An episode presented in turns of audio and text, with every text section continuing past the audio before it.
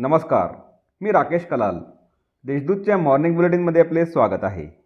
ऐकूया नंदुरबार जिल्ह्यातील ठळक घडामोडी. आदिवासी कारखान्याच्या निवडणुकीसाठी चोपन्न टक्के मतदान. नवापूर तालुक्यातील डोकारे येथील आदिवासी सहकारी साखर कारखान्याच्या संचालक मंडळाच्या पंचवार्षिक निवडणुकीचा कार्यक्रम शनिवारी पार पडला. पंधरा संचालकांसाठी घेण्यात आलेल्या मतदान प्रक्रियेत त्रेपन्न पॉईंट शहाण्णव टक्के मतदान झाले. आज दिनांक पंचवीस डिसेंबर रोजी मतमोजणी होणार आहे.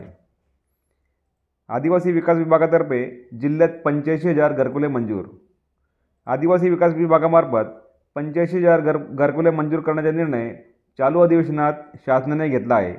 आदिवासी बांधवांसाठी स्वातंत्र्यानंतर मंजूर करण्यात आलेली ही सर्वात मोठी घरकुलांची संख्या आहे.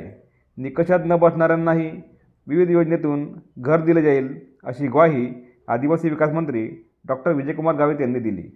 कोपर्ली तालुका नंदुरबार येथे जलजीवन मिशनच्या पाणीपुरवठा योजनेच्या भूमिपूजन प्रसंगी नामदार डॉक्टर गावित बोलत होते. तळोदा येथे नगरपालिकेतर्फे वैकुंठ रथाचे लोकार्पण. तळोदा नगरपालिकेच्या वतीने नगराध्यक्ष अजय परदेशी यांच्या हस्ते पालिकेच्या निधीतून उपलब्ध करण्यात आलेल्या वैकुंठ रथाचे लोकार्पण करण्यात आले. खापर येथील फेरमतदानात शोएब तेली विजयी.